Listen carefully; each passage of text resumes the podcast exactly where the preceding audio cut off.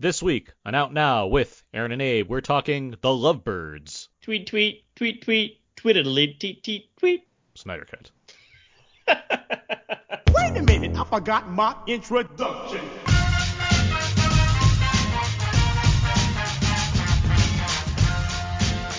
We are now recording, and this is Out Now with Aaron and Abe. I am Aaron, and as always, this is Hey, hello, hi.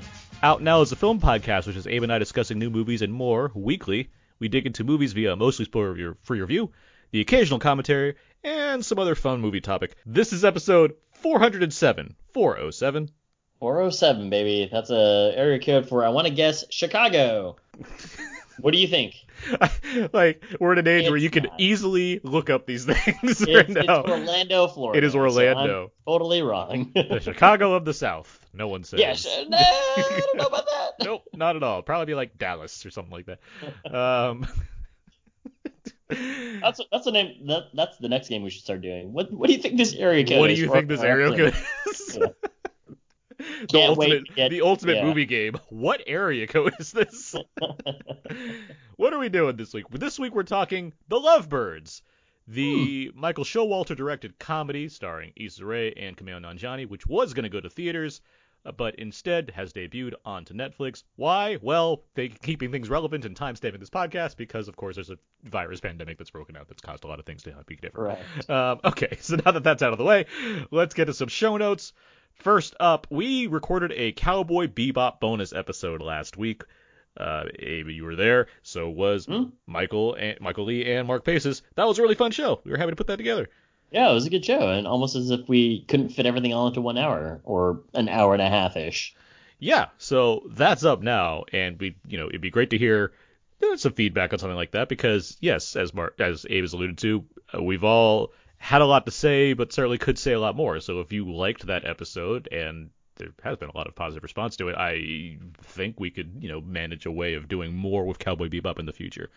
Uh, so yeah, give us uh, give us some shout outs and some ideas if you have uh, th- thoughts on that. Uh, but we'll certainly be uh, keeping that in the back of our minds as far as things go for the future. Um, what else?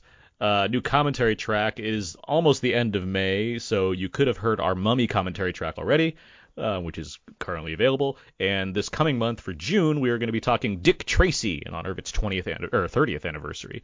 Um, so yeah, uh, that's uh, um, that's what we're going to talk next. So you know, get the get ready because uh, We're gonna get our little uh, wristwatch ham radios as well. exactly. Oh my god, I'd kill for one of those.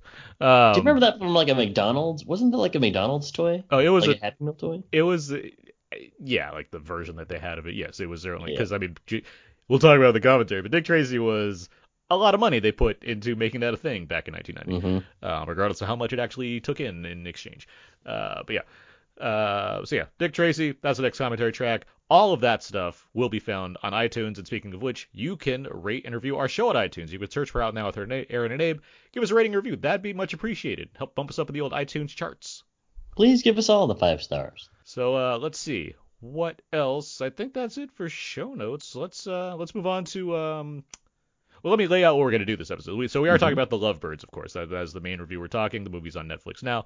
Um, and then in the second half of this episode, Alan Aguilera is going to join us, and we're going to be talking about the news regarding the announcement regarding Justice League, Zack Snyder's Justice League, aka the Snyder Cut, that's been begged for by legions of fans for Mhm. the past few years. So yeah, we're gonna get into all of that later on. But we are going to first review the Lovebirds. But even before that, we're gonna get to our favorite news segment, what we would have talked about, which is where we go over the movie that would have came out this week, where things not shifted and delayed because of the things that are happening right now in the world. And this week would have been a huge week because F9, The Fast Saga, was originally scheduled to come out for Memorial Day weekend. This is, of course, the ninth, the ninth entry in the Fast and the Furious franchise. This is the one that was going to introduce John Cena as the brother of Dominic Toretto. I mean, it makes complete sense. Complete sense. Right? of, of course it does. They have the same necklace. that's that that that's why that's So why John. Cena and Vin Diesel make sense as brothers. that's what it is. Yeah. I, I would have been excited to see where this one goes, especially with the build up for Justice for Han, but also from the trailers and everyone noticing that Vin Diesel stops a moving car it just becomes one of those superhero esque type things. Uh, I would have I would have loved to have seen where it would have gone. Yeah, I was certainly very excited. I, I am a big Fast and Furious fan, and while I don't have anything against like The Rock specifically, I was looking forward to seeing a Fast movie that like doesn't have him anymore since he has his Hobbs and Shaw thing now, based off both why not and because Vin Diesel and The Rock hate each other. um, so the idea of getting back to That, what like that is not hyperbole. They, they honestly really hate each other. so so getting back to the idea of the fast movies being very much about what the fast movies want to be, which is this whole family thing without like one major star kind of sucking up some of the oxygen. It's like, okay, let's see what that's like again. And it seemed like they wanted to double down on it by introducing a estranged brother in the form of John Cena. So and and plus you had um not only Han returning, but Justin director Justin Lin returning, which uh yes, I'm all about that. So Even even more excitement, yeah. uh huh. So yeah, we got now we have to wait till next April, which was going to be when Fast 10 was going to arrive, which is now going to be pushed back, you know, beyond that. So yeah, I, I yeah, I mean, I'm still excited to see it. Obviously, just got to wait a year, but you know what? For family. Yeah, yeah. What a, that's a great way to end it. All right. So yeah, that's what we would have talked about, but now we're going to talk about what we are going to talk about, which is the Lovebirds. He's fucking dead. We, we know he's dead, but we didn't kill him. He like to report a murder or whatever. We didn't murder anybody. One, two, three, go! No. Jabron! Okay, the guy's name is Jabron. Run, Leilani! And the girl's name's actually Leilani. She's running too now. Kind of slow, like she's wearing heels that look actually amazing. We have to go to the police because we have nothing to hide. Why'd you run from the scene of the crime? Good question, officer. That's me covering up my body cam so I can beat your ass. That should have been some of the trailer for The Lovebirds. Leilani and Gibran, Issa Rae and Kumail Nanjiani, are a couple living in New Orleans who have just broken up. However, during a fight in a car ride, they hit a panicked bike rider who continues riding away, only for a man claiming to be a cop to hijack Gibran's car, with the couple still inside. The man then runs over the biker multiple times and leaves the scene, which leaves Leilani and Gibran looking like the murderers, forcing them to go on the run and somehow find the truth. Comedic hijinks ensue. This film reunites Nanjiani with Big Sick director Michael Showalter, but for a murder mystery, Abe, did this film do the trick?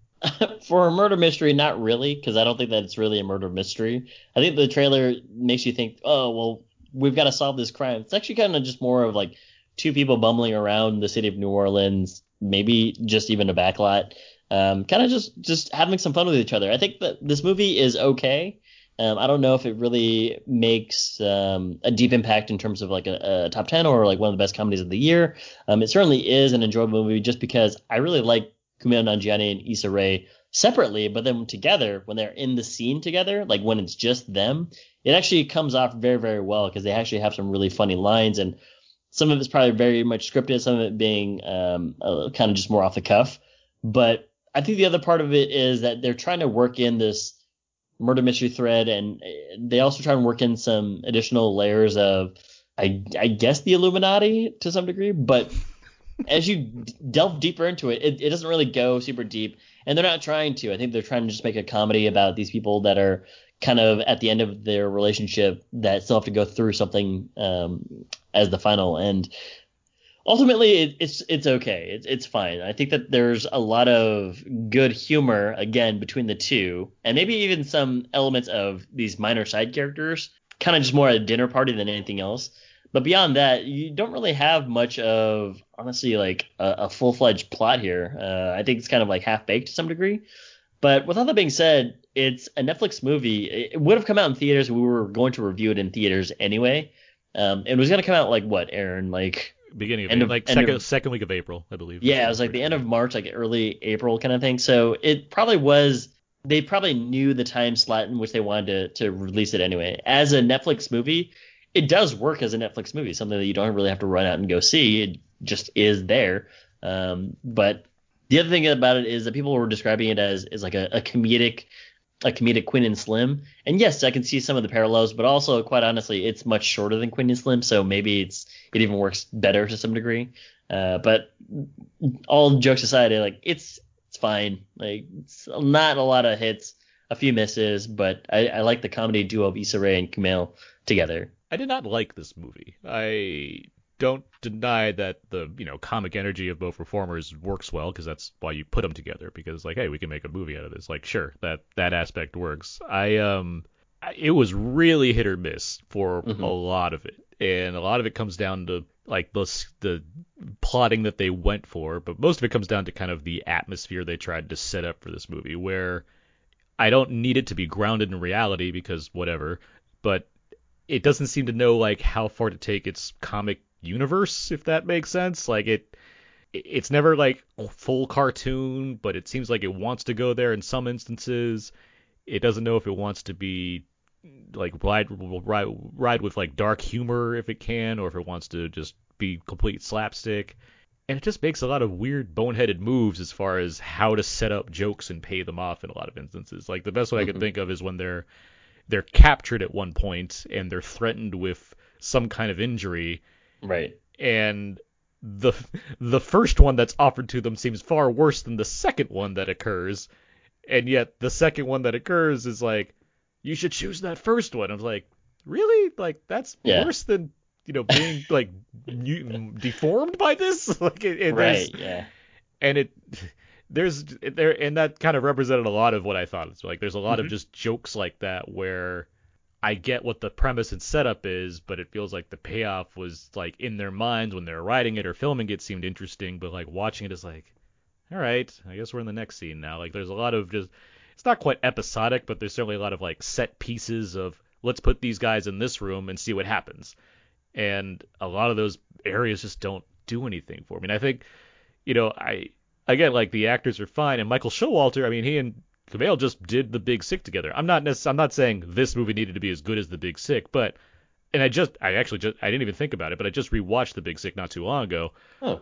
because I just wanted to laugh. It's a funny movie, um, in addition to everything else going on. is. But it's also a well-directed movie, and I didn't see that here, which is weird because like I think of something like Paul Feig going from Bridesmaids. Bridesmaids, and what was after Spy? What was Spy? Before, what, Oh. what was before Spy? I'm trying to think. What's the movie in between? Uh, some terrible movie with Melissa McCarthy in it. well, not with Paul, not Paul Feig though. I mean, no, what, no, what I'm thinking though is like Spy is a well-directed movie in addition to being like a good Right. comedy. Like it, it, it works. Like I, you know, he's getting He's, into he's action. got the char- heat. He's getting into action. Oh yeah, I didn't like that movie, but yeah.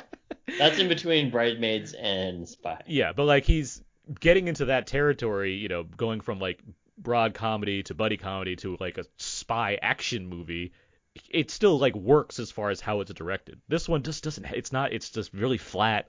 There's not. And like they actually, I looked it up. They did shoot in New Orleans. Like they're actually in the city. Interesting. But like, I mean, you you're not wrong for confusing it with a set in backlots because it doesn't look like New Orleans. Like there's nothing well, they, about they it. don't. Yeah, they don't take the time to show you anything. Yeah, which is a bummer because it's nice to see locations in cities like when it comes to especially like in comedies where characters are required to kind of run around the town and whatnot it's like this is a good excuse to show off the city right? And like Mhm. make good use of where you're shooting and what have you. And there's just there's nothing here as far as a comedy as, as far as like anything interesting about how it's being made or the story being told. What it comes down to is let's put Issa Rae and Kumail Nanjiani into rooms where they can bicker a lot and that's occasionally quite funny. But I mean at 87 minutes I'm like okay like and then it like the plot like it just makes everything kind of redundant by the time you get to the end of this thing as far as where it goes and how things resolve it's like okay Yeah.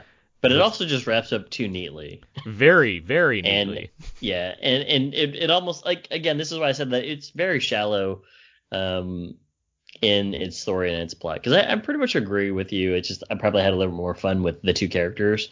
Uh, everybody else in this movie, again, besides like the dinner party scene where they're talking about stuff like he steals Katt Williams' jokes, that was actually kind of funny. uh-huh Um, and then you know there's a part where he's like doing the code breaking and they're having some fun with um, with why they're they're dressed the way that they are dressed and they're they're just lamenting over like a locked phone. Like that stuff is like kind of funny, but everything else, like all these other characters, whatever, like there's a there's an entire scene with uh, a group of frat guys, and I just thought that was way too long. yeah And I also thought that was like a little bit also just it doesn't lead to anything because they they do get something out of it, but at the same time that's discarded at the dinner party later. So and it, it, it yeah. it's also surprising that like and not to like put down the actors involved in the movie but this seems like a movie where a lot of people could show up like people that you recognize that are like big, like not huge comics, Oh, but, like, sure. but like big like stand-ups. People like people that you just see is like, oh, it's that guy. Like there's not Yeah. a lot of that in this movie, which was like surprising. Like the biggest. Yeah, Queen and Slim comes up because yeah, people of color get involved in a crime thing. But Date Night is another obvious example of this. It's with uh, Mhm. Tina Fey and Steve Carell from I think 10 years ago now. Movie Was it ten years ago? yeah, it's an older movie. Um, but that was a movie I did not like. Uh, but it did have like Mark Wahlberg shows Mark up. Wahlberg shows up James shirtless, Franco and yeah. Mila Kunis show up at one point. And, like, there's a lot of like people in that movie. Now, Right. obviously, Jimmy yeah, Simpson's in that movie. Jimmy Simpson's in that movie. Yeah, of course. If you, if you want to compare huge stars, it's Mark Wahlberg and Jimmy Simpson. But I mean, Yeah. the, this, the the the um the budgets on these movies, yes, like they're different, obviously, and you have like big stars, and that that at that time you have Steve Carell and Tina Fey, so they're huge comedy stars in 2010. So like, yeah, I, that makes sense to me.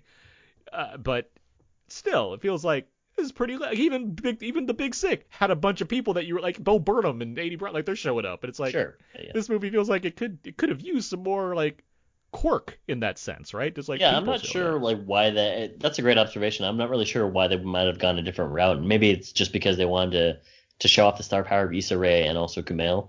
Um, and that's probably the only reason, right? Because yeah, otherwise they have tons of comedy connection friends. You know what Yeah. I mean? Yeah, like Pete. Holmes or even his wife Emily could have made cameo appearances. Well, like Michael Showalter else. knows everybody from the like. does. yeah, like, Yeah, he's, so he's made great movies. One of them, which I really liked, that I forgot to name during our whole entire like ironic movie things, which was um they came together. oh, that movie rules. Yeah. That movie is freaking excellent. Um, in any case, I, I think overall what we're both getting at is because there's little plot, and also because they they honestly do bicker the entire time. It's not a whole lot of anything. Like you like I you do end up liking them enough because you know who they are as real people. You know what I mean?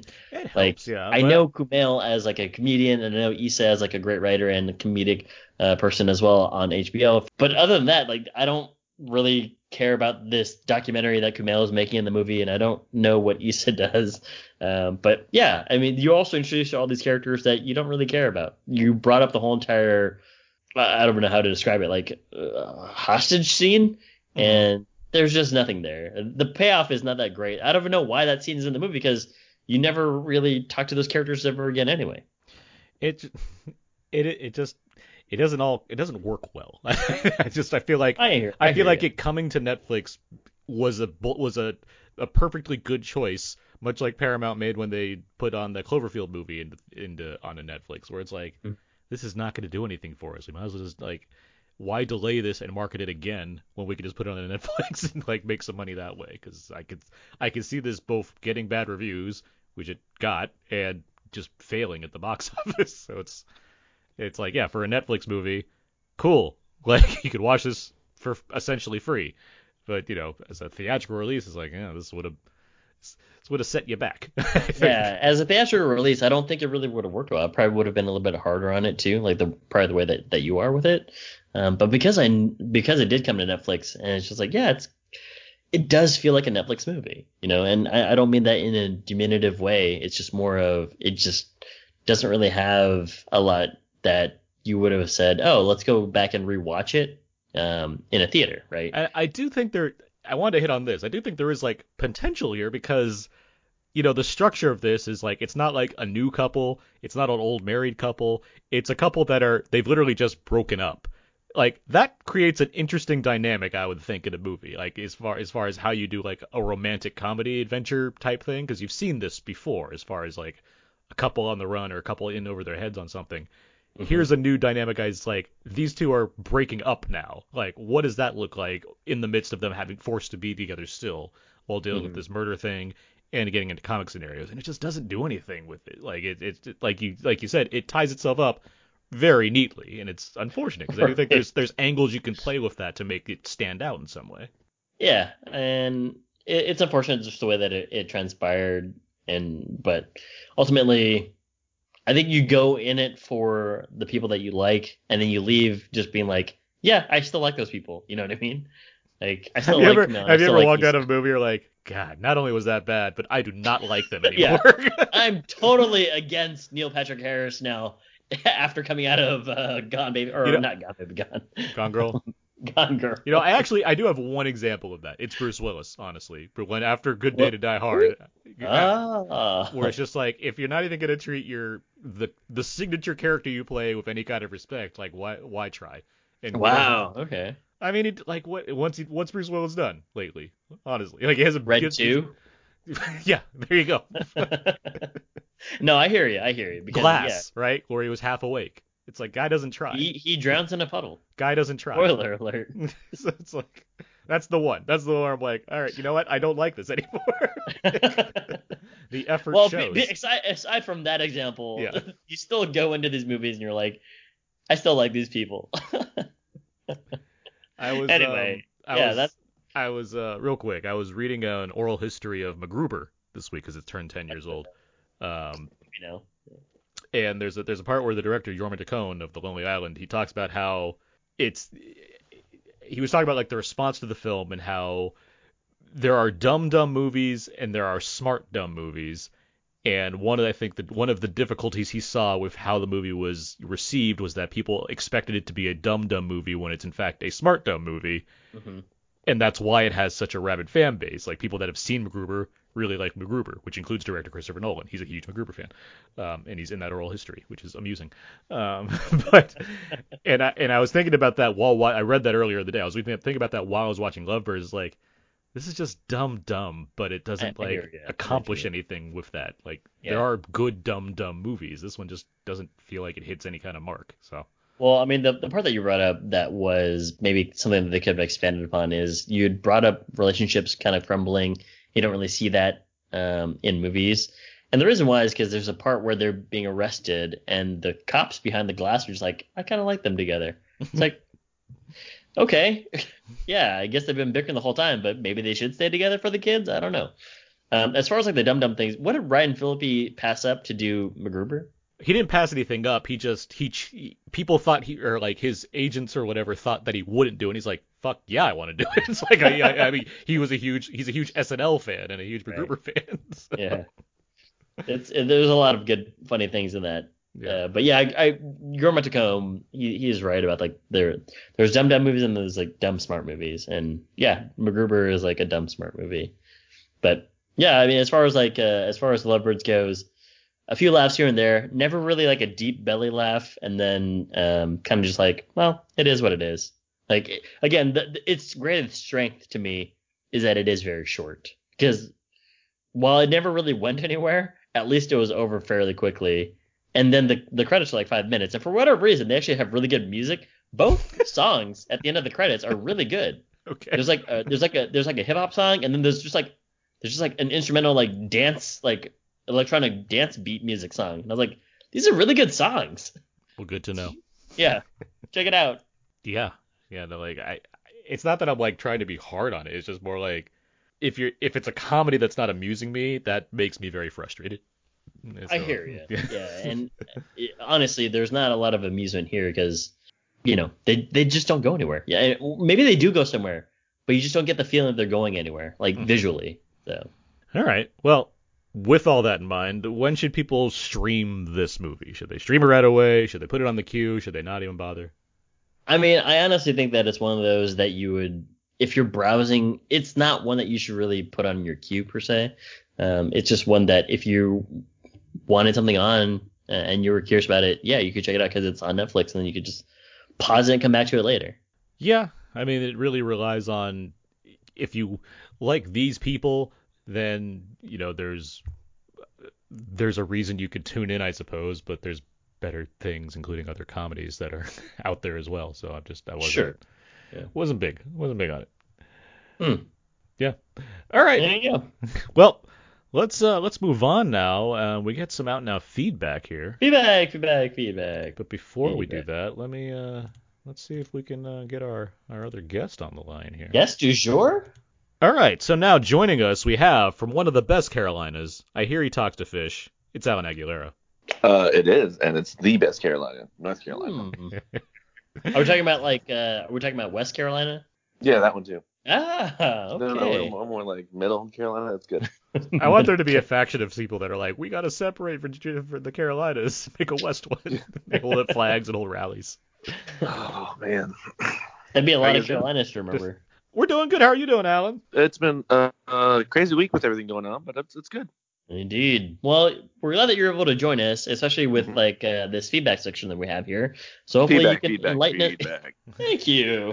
hopefully you can enlighten us with some of your uh, great knowledge and also uh, have something to chat with us about.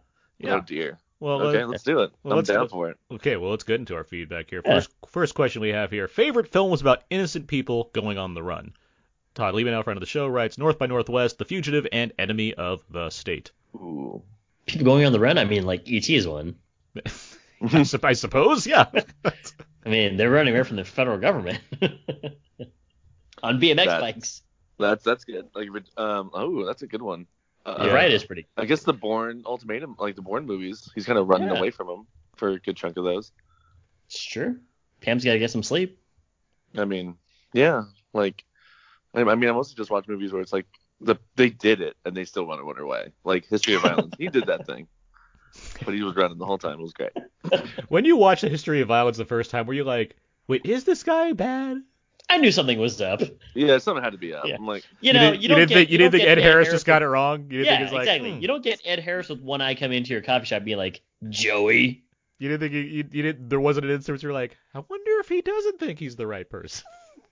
yeah, Well, I, that, I do think that's part of in the, movie. I do think that's part of the brilliance of that movie, where you, it's not that you actually doubt the fact that Ed Harris is wrong and it's like not Joey, but you're like, but what if it wasn't him? Well, there's, I mean, his son asked that question later when he, uh, when he has to like run from the, the coffee shop to their house on one foot. Mhm. He's like, but what if you, what if, what if you were right?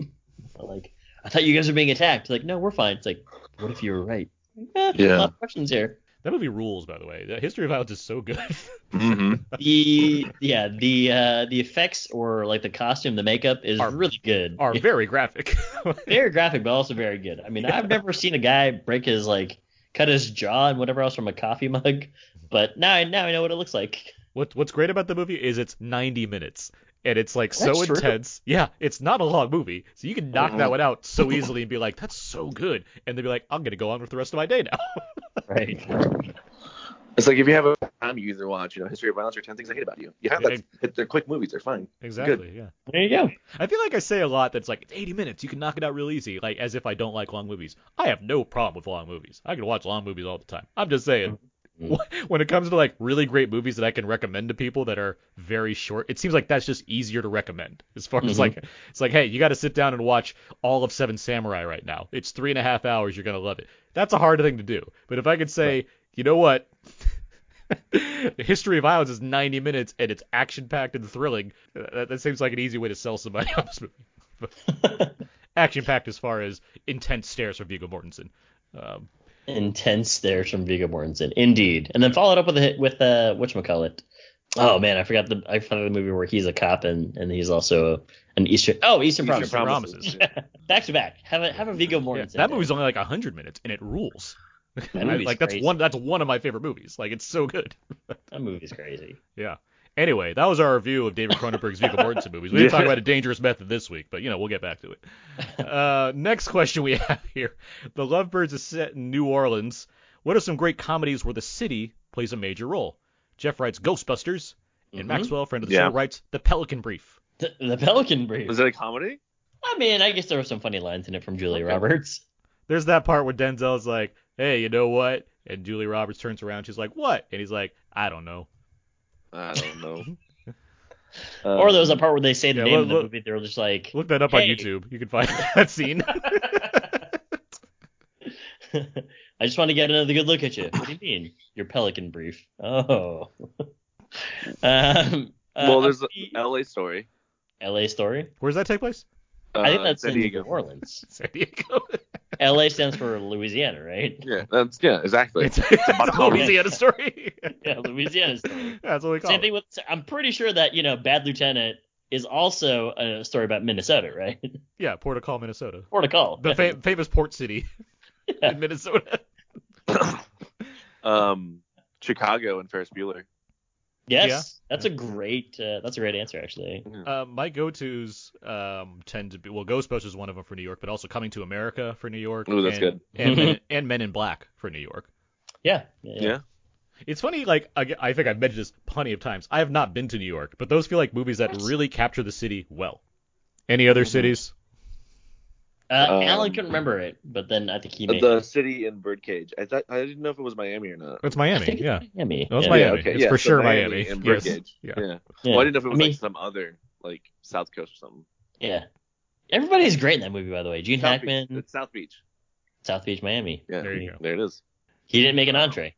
I would I would say Fargo. It's just only one scene of that movie set in Fargo. so it could be called Oh, if it was called Bra- if it was called Brainerd, like the Brain. Oh, well, there you go. The Hangover. Yeah. Hangover. Yeah, Hangover for, makes for sense. Vegas. Las Vegas. There you go. Vegas Vacation. Mm-hmm. Where's that This is set? great. Atlantic City. No, no, Uh, I, I think it's actually in Dallas. It's actually in um, it's actually in Fresno. But And that and that and that's the best one, right? The, Yeah. the best the best thing that's ever been said in Fresno is that one X Files where they have the chupa chupacabra. That's was in like- Fresno. Yeah, they they had one episode in the X Files where it's like the aliens are in Fresno. It's like, yes, this is the best ever. I know that city. I remember Yeah. the Chupacabra episode because it was, it's one of the scary episodes, but I forgot that it was in Fresno. they they do one investigation in Fresno as part of it. All right. Yeah. Okay. Well, let's see. There's one more question, but before we Mhm. get to, because it has to do with our next topic, but so I want to introduce what we're going to talk about next, Okay. and then I'll get to the the other question to hear those responses. Then we'll talk about things. So basically, Okay. we're going to talk about Zack Snyder's Justice League, as it's officially being called now, uh, as opposed to the Snyder Cut. Although I'll probably still say Snyder Cut interchangeably because that's just easy. That just rolls off the tongue after years of people asking for it. to to recap a bit, Justice League came out in 2017. It was not well received by critics. It was underwhelming at the box office. It was the result of a lot of things as far as it was made. Zack Snyder left the movie for reasons, both personal as well as seemingly studio mandated. Uh, Joss Whedon came in to kind of finish the movie with Snyder's blessing to some degree. Regardless, as I said, movie didn't do well. Things fans were upset about this. They realized it's there is a version of they believe there's a version of this movie that exists called the Snyder Cut. They launched a whole campaign about it. Lots of opinions were had. Lots of bullying proceeded for months. There was also good that came out of it. There was $156,000 raised in suicide prevention uh, various charities. But now, after years of rumors, speculation, all kinds of other things, during a live screening of Man of Steel on Vero, um, Zack Snyder announced that WB is going to let him finish his version of Justice League, giving him around 20 to 30 million dollars uh, to basically complete his cut of the film, which kind of proves that there wasn't actually a Snyder cut, just more of like Correct. there's a lot of the movie that's there, and he still needs to actually finish the movie. There will be no reshoots on said movie, just ADR score reworking. I believe Junkie XL has an actual score because there Danny Elfman came in to do the score on the Whedon version. And you know, more editing and what have you. This is apparently going to be a three and a half hour version, as opposed to the two hour version that came out in theaters. It don't know if we're sure on this yet, but it may either be the entire movie or presented in a multi-episode format. But it's all going to go to HBO Max um, in 2021 sometime. So before we get to our opinions on all of this, I, I asked the question if any of our listeners had any thoughts or questions they'd like to ask about all of this. And so I'll read some of them here. Jeffrey writes, Will it be any better? I did not like Justice League much on its first release, but it has grown on me. It still has plenty of flaws for sure. I'm excited to see this, but everything I read makes it sound like Whedon added most of the best character moments and humor in the first release, and it sounds like Snyder, while expanding the runtime, is going to make the movie much, much more plot heavy, and I'm not sure that's a good thing. Alessandro writes, Will this actually finish the interminable debate, or will the diehard Snyder fans find something else to blame in the likely case that the movie is not that good? I hated Batman vs. Superman, but even I'm curious to see it at this point, at least to see the completion of his vision, which I could appreciate in a similar way in which I appreciated how the Star Wars prequels, as far as they are, at least told a complete story, unlike the Star Wars sequel trilogy that had some excellent individual episodes, but if you look at the overall story, especially the final part, was a mess. Overall, I think this is mostly a pretty smart marketing gimmick for HBO Max, a lot of free publicity and attention for a relatively cheap investment that won't ch- change anything for the future of the DCEU, and I'm curious to see it, but my expectations are pretty low, so hopefully I'll be pleasantly surprised. Sorry for the extra long comment. Stay safe, everyone. No need to apologize. We're happy to read your comment here, and yeah, we will stay safe. Thank you. Um, and lastly, this is from George. Does this happen without the pandemic? Did it take a world crisis and $20 million for them to finally finish this? So a lot of thoughts there and some good questions to ask. Let's get right into. I, let's let's start with George's question. Did it? Did this? Does this happen because of the pandemic? And did this take a world crisis to make this happen? Uh, I have some thoughts on this, but I've been talking a lot. Abe, any, any thoughts on this? I don't think that it it took a world pandemic and also you know extra additional money to do it. I think it just was something that just started as a joke, honestly, of like release a Snyder cut. It built some momentum, and now that they have nothing to do, yes, they have some stuff to work with. But I don't think it was because like, well, with COVID nineteen, let's try and dig up as many dig up as many things as we can here and, and remake them. It's like I don't know. I don't think it was ever the case. I think it was just more of okay, well, fine, we have nothing else to do. Well, that doesn't that make it because of Yeah. the thing though? It does, yeah, but it was. It, it, I think because of the certain time, yes, but I don't think it was specifically like around the like. I, I guess yes. If, if I'm conflating the disease and the pandemic, but yes, because you have nothing else that's going on, you potentially could have it. I also just think that HBO Max is probably trying to bet big on something, and this is something that they're just like, well, how can we get a whole bunch of streamers on here and let's do it. hmm Alan, what do you think? I think that they were going to do it regardless. It just it got pushed up um, Hmm. the cancellations of the cancellation of the Friends reunion they were going to do. I think they were going to do like something like that, but then that got canceled because of COVID. And I think they were already like Snyder and everybody was already kind of like dropping hints that they were going to do something. And I think they just mm, rushed it a bit quicker, like rushed it in just to kind of get it out of the way. So, I mean, I think it was going to happen no matter what, but I think it just got, I think the time, the, the schedule got pushed up faster. I'm so excited for you know 20 years from now when we're presumably living underground because again the world ended. Um, That when the when the WB documentary comes out that reveals everything that went on leading up to this, because we'll have some firm answers. But I I agree with Alan as far as I'm sure yeah there was always a plan to eventually do this in the same way that like the Richard Donner cut of Superman 2 Yeah. eventually came out, but that was Mhm. like 30 40 years as opposed to Well, like as the a- Kingdom of Heaven director's cut. yeah, even that came out Right. relatively quick. But then that that wasn't like a case of he was fired. That was just more of. Ridley Scott Yeah. tends to get his director's cuts on all of his movies. He just they come out later. This is more like just the perfect storm of events as far as this is gonna happen at some point. Now we have good reason to do it. We can't film anything else, so what else can we do? We can take a movie we've already completed to a point and just get that going and it will add traffic to our streaming service, which currently has no real buzz besides, hey, look, they have all this content. Okay, uh, what else do they have? What's new that's Mhm. coming?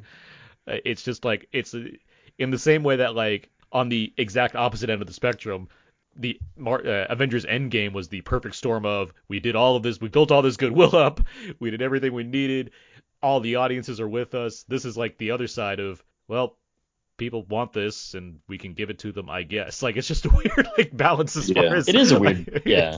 as far as It- like it- one it's- side did this like so incredibly well and the other side's like I guess we can do it now. Like, uh, Well, isn't that the whole like? Doesn't that s- surmise like all of the DCEU? to a like, it's- especially to a to a point as far as where it was versus where it is now. Yeah. 'cause it's certainly in a better place now than it was. Although I guess some people would debate me on this that are you know, Yeah. rabid for the Snyder Cut quit. But uh, so yeah, I mean, yes, we won't have a, like a sure answer on why this is happening, but you can kind of see through it a little bit as far as a streaming service is coming from this very large studio. Here's a situation that can be, you know, cashed in on that will both appease a very specific crowd as well as give that streaming service a huge like ace up their sleeve as as far as they you know subscribers and buzz go. There's gonna be plenty of articles and what hat for the next year uh, leading into all of this. So yeah, I mean, Abe, I don't I don't disagree with you entirely as far as like yeah, I mean. Did it? What is it like, man? Good thing this happens. Now we can do this. No, Right, yeah, that's yeah. not the case. But it's more it like definitely isn't the case. it's more at just the same like- time. I think Alan has the best read on as far as like it shifted the timeline. Like it, it, it Yeah. helped in that in that regard. I mean, Uh, also everyone's like making their own streaming service these days. Maybe we should make our own, like with you, Alan. We'll just have Oh, like down. you know, Let's do it. yeah, I mean, let's we'll just create like a seven dollar no, dude, not three dollar streaming site. Yeah, the AAA streaming service. Ex- exactly, triple. Well, we're gonna have to get we're gonna have to get some legal approval on that. But Well, no, that's why yeah. you have the in front of it. the AAA towing streaming service. and it, we spell out triple. That's the other part. Instead of But three A's, we have triple and A. no, no, no. It's just called the ah. That's it. No, but then we have to worry about Nickelodeon and Ah Real Monsters. Mm, there's a lot There's of no H. Well, that, there you go. We have an exclamation mark too. yeah, but Um, Maxwell's gonna be in on it. He's the only one goes by his his last name Haddad. So I mean, Mm. I know Mm. it really. It, I, I didn't tell you guys, but he's a fu- he's Matt- funding yeah. this. I mean, he has fun funded a few other things. I know, right? So I figured this would be a perfect time to finally get that Maxwell money. But as as the streaming sites go, Or I mean, they're as gonna I call it. Eminem. Yeah, but they're going to fine, make so much money off of subscriptions that yeah, they can. They they've seen the Netflix model. Netflix has basically proven out that if people subscribe for X amount of dollars, you can basically create a whole bunch of content because you have so much money to work with, so much capital to work with, and Disney's doing it. Disney's probably making a killing off of it. You know, Apple Plus is doing it. HBO is going to get in the mix, and so yeah, I, I, Alan, you're probably definitely right about they probably were going to do this anyway. It just because of the opportune time, Mhm. um, here it is. But they were they're gonna try to make as much money as they can, which is fine, I guess. But still, like this this just releases other questions of, well, are they serious about like the butthole cut for cats? It's like I, I think that's more of a joke than the Snyder cut thing, but still, it's more just well, what can't we get done as like no a, ver- as a social group movement? Yeah, but there's no version of like Tom Hooper's not gonna be like, all oh, right, Oh, no, fine, I- I- let's I'm let this go. totally like, joking about that. I know don't you are, see but like, but but that's that. but th- but you do speak to a bigger point as far as like yes it's more of a benefit to the studio than it is to caving into fan desires but at the same time the optics of this suggest that like well the fans are able to as far as the yes there were plenty in good faith and just wanting to see a version of something that they're really you know a big fan of for as far as a vision goes or what have you but there is the subset that's like we can just keep harassing our way until we get what we want and i'm just i'm very I'm America. very, I'm very con- yeah, I know. I'm very concerned about what this could mean in the future, as far as well, there's not a version of this thing we like. So what if we just daily go onto social media and, tr- and troll the studio and all this until we just finally get the thing that we believe that we want? And it, it's very concerning to me. Like look at like look at WB's Twitter account. Like you can see every day leading up to that moment. Every time they tweet something, there's legions of people saying, "Yeah, that's cool. What about the Snyder cut?" It's all over, everywhere. It's not it's not hard to find. Like so it's I I I don't know what to think as far as where this goes. As far as does it embolden more people to get this to get more stuff that they want, or is it really just down to this exact thing? I, I, I I hope it doesn't really get into the whole entire well let's let's give it to the fan service kind of let's give in to the fan service because the only people that really do the only people that I'm really interested about like director's cuts for are the ones that still have them which is like Ridley Scott James Cameron uh maybe some other folks that I'm just like yeah that's a that's a really fine movie but You I don't mean need good to directors, is what you're saying. yeah it's got to be directors Yeah, that Yeah, but that I mean, it's not. enjoy. I know I mean- it's not. It's not about like director's cut. This is a whole different scenario as Yes. far as no I hear you It's because because the director's cut that's just like all right like either you know the studio w- demanded it be a certain this, run time right. or something and so that's what came out theatrically and then later on on a Blu-ray you can get another Yeah. version of it like that's common like this is more of the director was literally fired off of the movie like that's what it comes down to Right. and And, and if they're gonna give him the chance to redo it without, you know, a whole bunch of reshoots. Well, you said no reshoots, which is surprising. But because they're not going to be like, let's get Henry Cavill and Ben Affleck to come back into studio during Yeah. this pandemic to finish a movie they made five years ago. well, I also need you guys to work out for the next five for, for the next five months as well, and then we're gonna shoot you for like ten days, and thanks for your service. Yeah, I, Uh, like that's not going to happen. I, yeah, So- especially not for Ben. He's got other things on his plate. Yeah, watch like Uh, Ben Affleck describe like in his his what is it like one of those videos of like Ben Affleck goes over his signature roles and he talks about they get to Batman Superman and Justice League and he talks about it's like yeah that was a really tricky scenario and you know especially Batman and Superman I had a lot of fun with that. He does not mention Justice League whatsoever. Like you can tell he just like I don't need I don't want to talk about that one. Like that's He's probably he's probably mad that I mean this. The, speaking of Ben Affleck, what if they're just like, you know what? Forget Matt Reeves and his Batman. Let's show us the Ben Affleck Batman that you But wanted. that, to that's the kind of thing I'm talking about as far as there was a plan to do Yes. it this way. So like our fans gonna be like, who cares? Like get rid of Matt Reeves. Let's see, release the script for the Ben Affleck Batman. right, right. And like, is that does that become a thing forever? Where's I hope Deathstroke? not. with Deathstroke, right? but like you know, I hope not because there's so many things, there's so many moving parts pre a movie's production, and then even during it, you know, this is this is a difficult production. I mean, I think people were were jokingly uh, saying release like the Brave cut, like the Disney Brave, uh, the original director's cut, and I was like, Uh, this is getting out of hand. And also, if you really want to go like super down the rabbit holes, it's like okay, then make or that if we got enough signatures and enough money, would uh, Fukunaga make his original It cut? You know, like nobody, Or why who not the cares? Miller and Lord solo cut? Exactly. Yeah, like right, it's you know? it's just done already. You know, like we can't have things retroactively done because you can make them as a fan thing, like the way that uh, what's it call it? Um, Thomas Jane made his like two minute or ten minute Punisher movie. Yeah, Dirty Laundry. Yeah, that's like fine, but you know, you can't just like ask a studio to be like, hey, we didn't like this because of fandom, and then we want you to to do it again. What if you're gonna? What if you watch it and it's like it's still a piece of shit? You know, that's like what people are also They will never thinking admit about. Well, that's the, that's the other that. thing, That's right? the other thing we're going to talk about in a minute. it's gonna it's gonna come out and people are gonna watch it and it's gonna be what it is. Is it gonna be good or bad? Whatever. The the ones demanding this, there's no way that they're ever gonna be like, well, that actually wasn't that good. Like that's never No gonna, way. and regardless if it is good or not. I don't, I'd have no like weight in this. Like if it's good, great, awesome. I'm Sure. happy that it's good. If I think it's that good, if it's bad, okay, it's bad. Like it, it's not gonna affect me personally. It's like it's a movie. Like And we're going to watch it anyway, so But, it's like, gonna. Right. But the the ones that have been rallying for this for for years at this point, there's no like there's no point where they're gonna be like, well, that wasn't worth it. It's gonna no matter what be the best thing they've ever seen.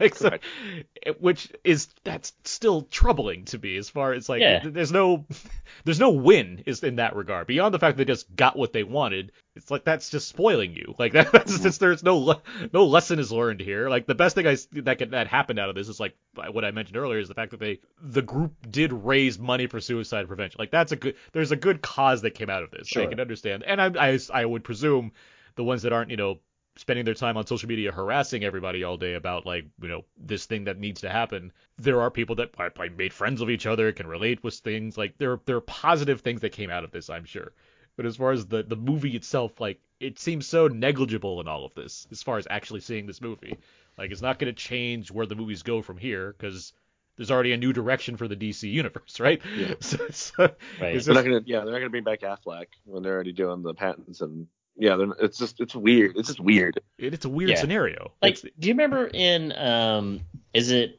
I think it's Dark Knight, the Dark Knight, where in the beginning Batman's gone away, or is this Dark Knight Rises? well, prizes, and- yeah, And you get a whole bunch of like those like schlubby Batman. That's what Well, you're no, gonna okay, get. no, that's okay. You're That's talking Dark about Dark Knight, Knight. yeah. Yeah, yeah, that's that's Dark Knight. There's you're there's gonna get copy that there's where there's copycats around as well. all these Batman's copycats are just like, well, how come you don't get to wear the mask? It's I don't we're hockey pads. exactly. Yeah. It's like, yeah, guys, what you're gonna get is a whole bunch of like shitty movies that are made because they have they're you're gonna use their own capital. Like these movie producers are gonna use their own capital and put up like fifty or five hundred thousand dollars versus like a fifty million dollar budget. You know, what are we doing here? At what point is it is it just too much giving in to fan service? So here's, I mean, let me ask this I question. agree, Let me let me ask let me yeah. let me ask this question because I didn't get to it, which I probably should have Sure. earlier.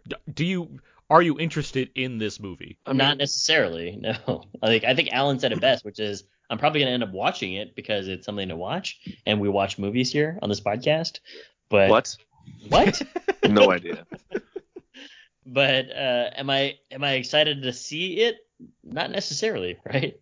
How are you guys feeling about it? Alan, where were you on Just? I forget what you, what you what you think of Justice League? Were you a fan? Oh, it was horseshit, but whatever. you know, like I watched it, I was like, wow, this is bad.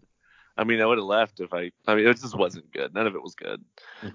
I liked like the like the moments that they had together were fine, but it felt you could feel how rushed it was.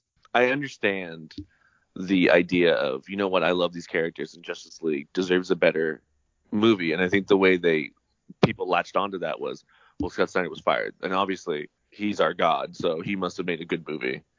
So I think that's the way of that was their way of saying that this was bad and we were not happy.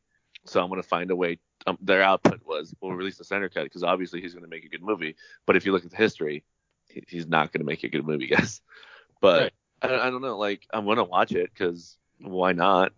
But I'm also not like st- I, I wish that I gave a shit about a movie as much as these guys did. I really like.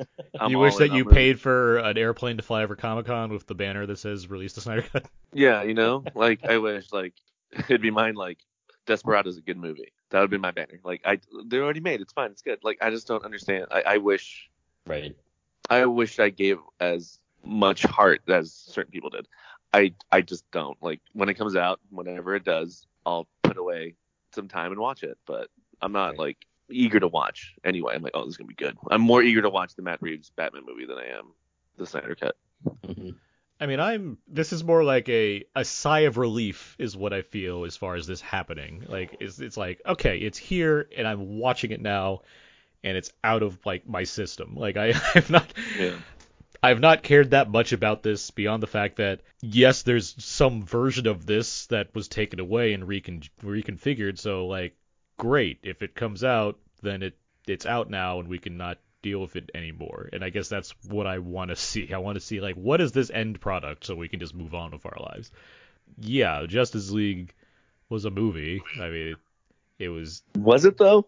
it, it was thoroughly average at best, but even then it's like this is a Justice League movie. Like this should this should be something mm-hmm. huge, right? Not like Sure. this weird 2-hour thing that feels at odds of itself.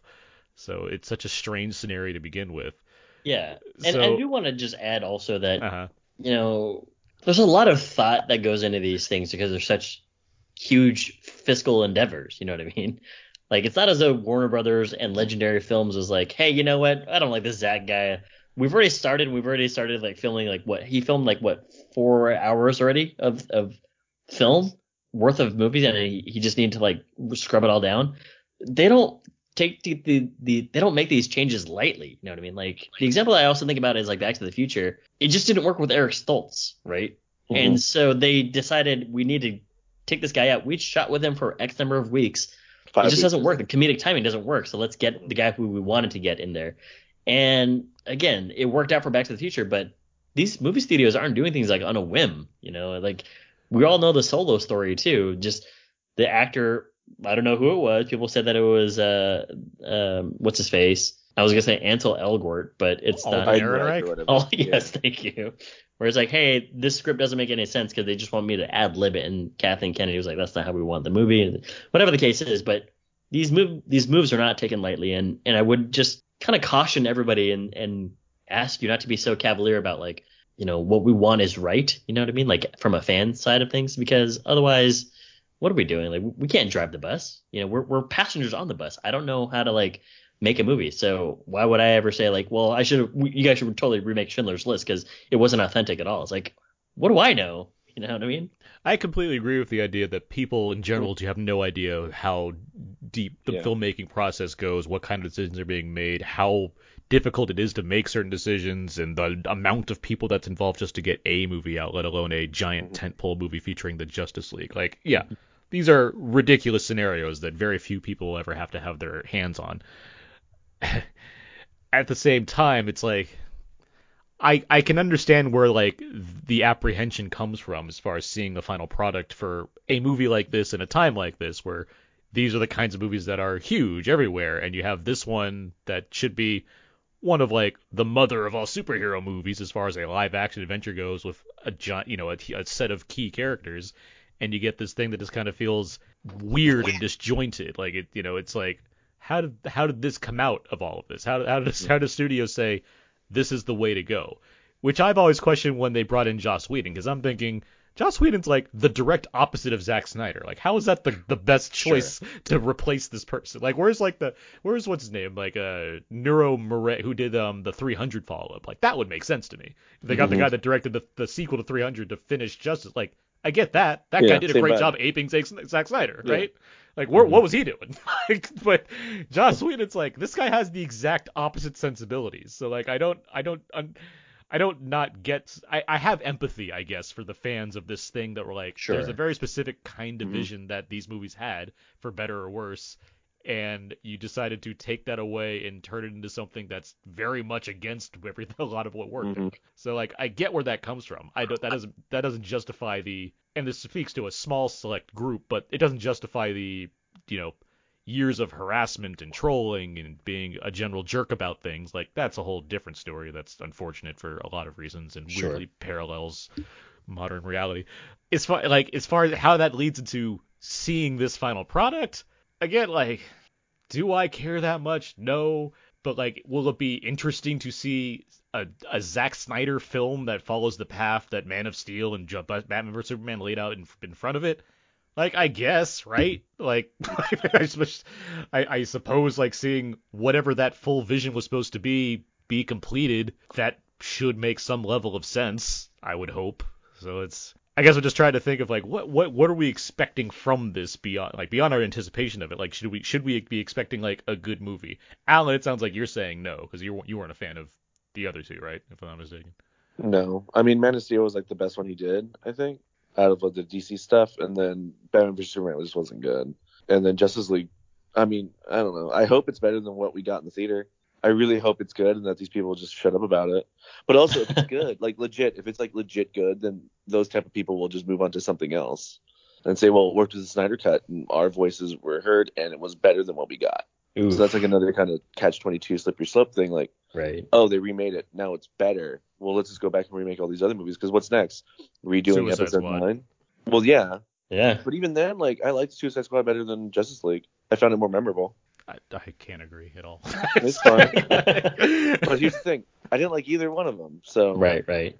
But also, Suicide Squad, I found it more memorable because even uh, it was bad, but I was like, oh, wow, this is bad. Yeah, but Big Will is in it. But yeah, Big Willie style, what, dressed up like a pimp randomly in one scene was great. You have a terrible soundtrack. You have Carlos that, that, that Will Smith scene is actually the best scene in that movie. But still, I mean, like it's, that movie's still a garbage fire. Oh yeah.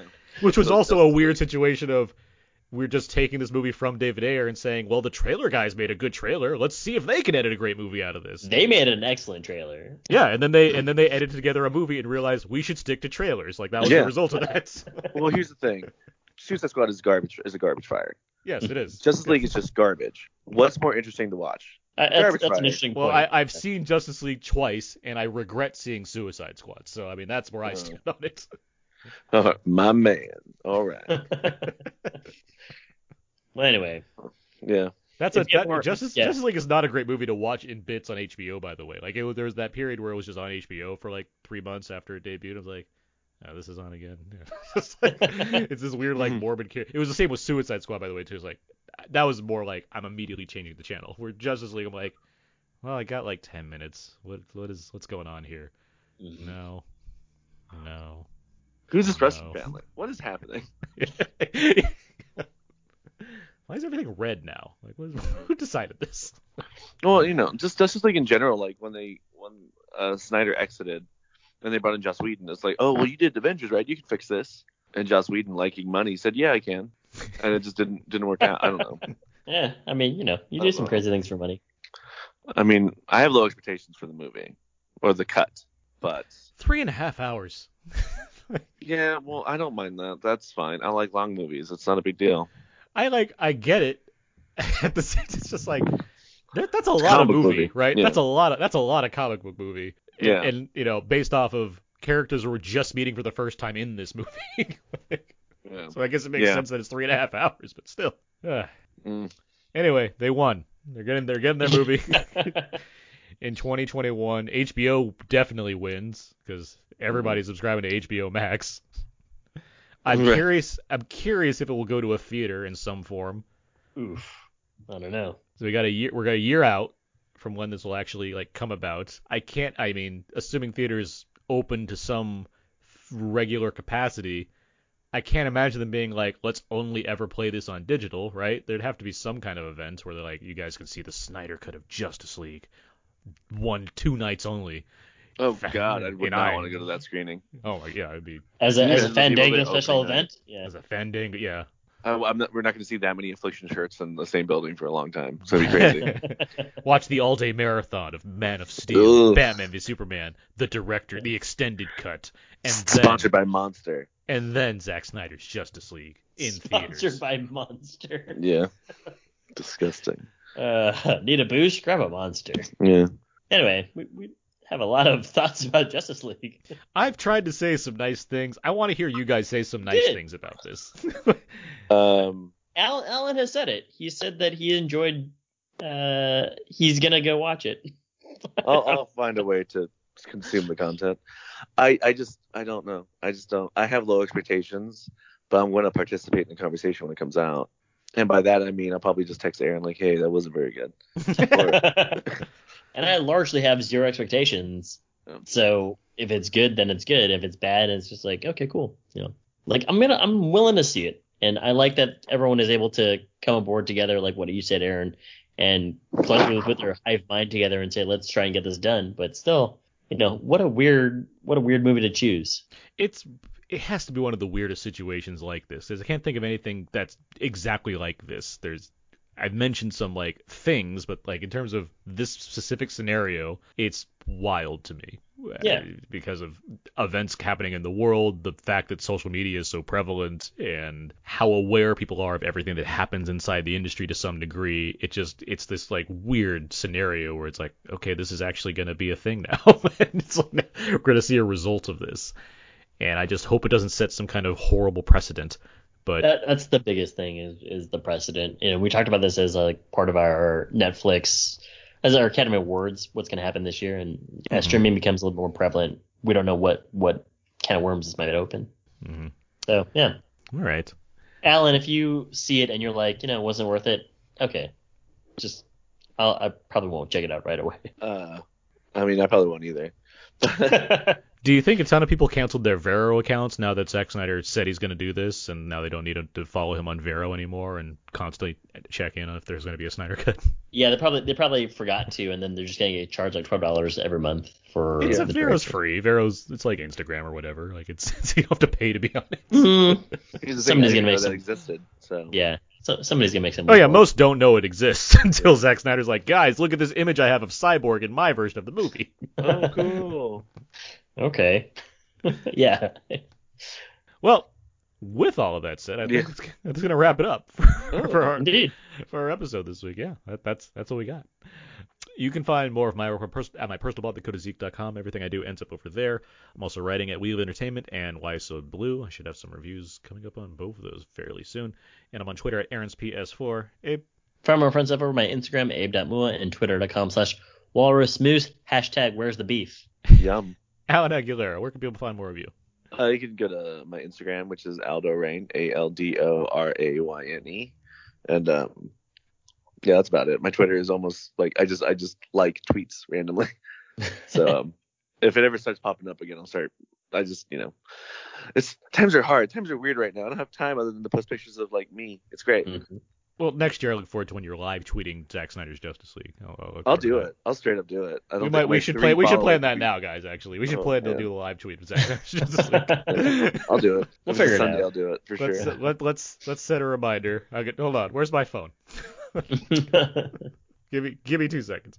One one thousand, two one thousand. Set a reminder to live tweet Justice League in June 2021. Did they announce Reminder was that- set. Was that the announcement for it? Are they doing it in June? I guess so. All right, we've got it. Now we'll, Yeah. we'll we'll see if that holds true. It's to it's in the tweet. books. Yeah. All right. Um, you can find all the other episodes about Now Third Name on iTunes, Audioboom, Spotify, and Stitcher. SoundCloud, Podomatic, or HHWLOD. Feel free to email us your thoughts on Zack Snyder's Justice League or anything else we talked about today at outnowpodcast at gmail.com. Or send us your rewrite of The Lovebirds and we'll remake that movie. Uh, you can t- send us to us over at pittsburgh.com slash I know podcast or twitter.com slash I know underscore podcast. And follow us on Instagram, instagram.com slash outnow underscore podcast as well. And again, like and subscribe to our show and feel free to give us a rating or review on iTunes. Uh, Alan, thank you for joining us for the second time. Thank half. you, You're. Alan. Thank you. Thank you for having me. For sure. As. And um, let's see. We'll talk about what's going to go on next week. But until next time, so long. And goodbye.